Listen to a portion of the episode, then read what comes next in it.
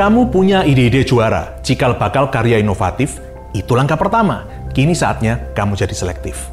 Inovasi itu karya yang lahir dari hati, dicerna, dikelola dengan pola pikir yang cermat, diseleksi dengan seksama kayak tuan putri cari suami. Dicoba, diulik, bikin prototipe, dibongkar, disusun lagi, diubah, dan dibangun ulang sampai lulus uji fungsi. Sayangnya, masalah jual beli harus lebih dari inner beauty. So, yang sudah berfungsi kudu dipermak, dipercantik sampai bisa bikin pasar jatuh hati. Sampai sana belum juga selesai prosesnya. Cara bikin si cantik dan cerdas tadi kudu terus diteliti. Cara produksi kudu didokumentasi, diruntun dalam proses dan metode terstandarisasi. Baru akhirnya layak masuk ke dalam proses produksi. Amati tiru modifikasi, itu dasarnya. Tapi apa yang diamati? Bagaimana caranya meniru? Bagaimana pola pikir saat menentukan topik-topik yang mau dimodifikasi? Ini kuncinya.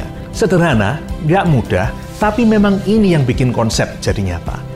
Banyak inovasi seakan percuma, punya fitur serta fungsi yang keren, canggih, dan kreatif, tapi gagal bikin pasar jatuh hati.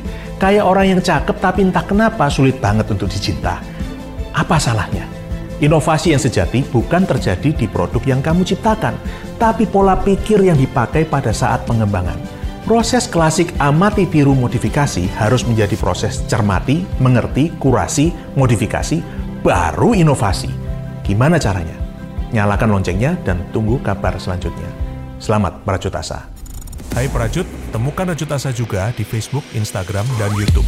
Sampai ketemu lagi para Prajut. See you!